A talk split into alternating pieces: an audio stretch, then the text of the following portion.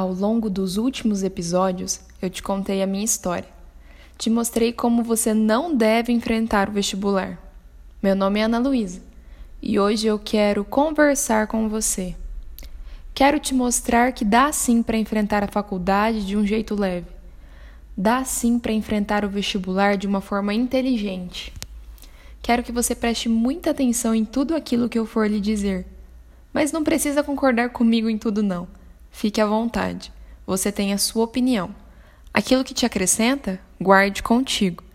Mas aquilo que não te agrada, pode deixar de lado. Eu listei 10 tópicos para uma boa caminhada de vestibulares e provas, na minha concepção. Número 1. Está tudo bem não encontrar o curso ideal no ensino médio. Com 17 anos é muito difícil conseguir assimilar aquilo que gostamos ou não se existem outras pessoas ao seu redor que sabem exatamente o que querem, isso não precisa se aplicar igualmente a você. Nós somos diferentes e graças a Deus por isso. Tenha paciência. Você vai encontrar exatamente aquilo que Deus preparou para sua vida. Aceite ser você. Número 2. Se você está no cursinho, agradeça a Deus que alguém pode bancar por isso. Muitos alunos saem do ensino médio e sem passar na faculdade vão trabalhar. Às vezes, porque não tem condições de sair para estudar em um cursinho ou não tem condições de pagar um cursinho. Muitos alunos saem do ensino médio e trabalham para pagar ao menos um curso de redação para o Enem do final do ano. Se você tem tempo e condições de estar no cursinho, agradeça. Não só agradeça, mas aproveite. Ah, se eu tivesse aproveitado a minha oportunidade. Eu nunca disse que o cursinho onde eu estava era ruim. Pelo contrário, eu reconhecia que tanto o método quanto os professores eram excepcionais. Poucas pessoas têm essa oportunidade. Depois que você começa a agradecer por estar ali, vai começar a aproveitar e desfrutar do que você tem em sua frente. Número 3. Saiba como enfrentar uma derrota, ou nesse caso, saiba como enfrentar a reprovação. Enfrentar uma derrota com um pensamento fixo pode te trazer sérias consequências para o resto da vida. Se você não passou no vestibular de primeira, tenha pensamentos de crescimento. Pense da seguinte forma: estou estudando e me esforçando para passar. Preciso rever o que eu errei para melhorar no próximo. E como já conheço a prova, na próxima vez que for prestar, já estarei à frente dos meus concorrentes. Aprendi muito sobre isso em um livro chamado Mindset, que inclusive recomendo. Número 4. Se permita errar e se permita recomeçar. Aprenda com os erros. Quanto mais você conseguir aprender com o que você erra, mais resiliente você vai se tornar. Quando vamos para o cursinho, digo que é um recomeço. Precisamos aprender a lidar com tudo aquilo. Permita-se começar de novo. Aprenda a estudar de uma forma diferente da qual você estudava no ensino médio. Conheça outras faculdades, preste novos vestibulares e leia finalmente os livros da FUVEST. Número 5.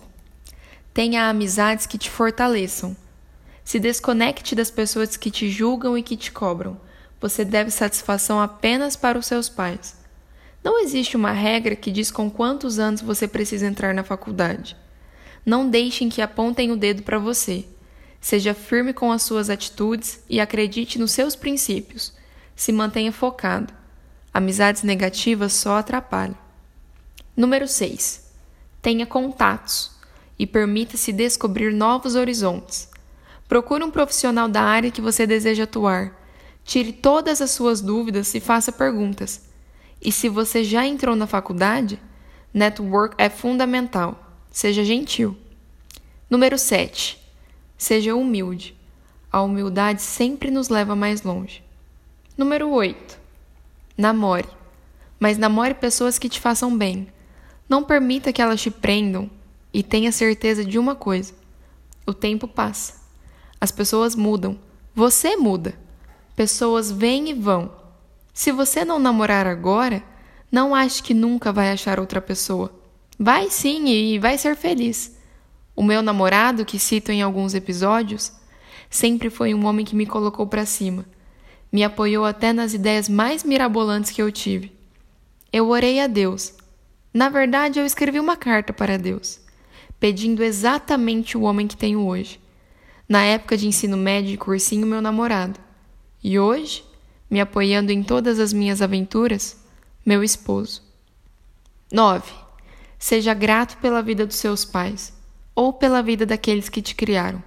Comece a olhar ao seu redor. O que você comeu hoje? O que você está vestindo? Você recebe elogios de que é um menino ou uma menina educado? Gentil? De onde veio a sua educação e os seus princípios? Seja grato àqueles que dariam a vida por você. E que, por mais que você ache que o que eles te deram é pouco, é tudo o que eles têm. A gratidão muda o mundo. Olhe para os seus pais, por mais que eles tenham mil defeitos, com olhos de amor. Às vezes a gente acha que não, mas só eles aguentam os seus perrengues, as suas birras e as suas enjoeiras.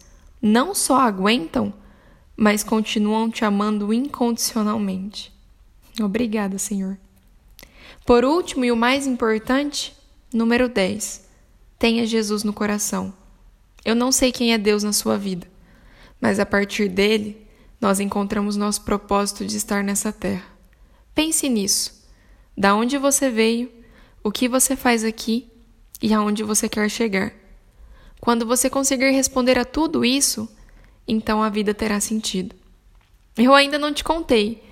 Eu pensei em jornalismo, administração, biologia e hoje faço agronomia. Nunca nem pensei em cursar. E se eu gosto? nem um pouco. Mas sou certa de que os planos de Deus para nós não podem ser frustrados e ainda irão se cumprir. As coisas vão dar certo, para mim e para você. Já ouviu aquele ditado de que quem canta seus males espanta? Sempre vai ter uma música para te ajudar e sempre uma para te colocar para baixo. É só saber escolher.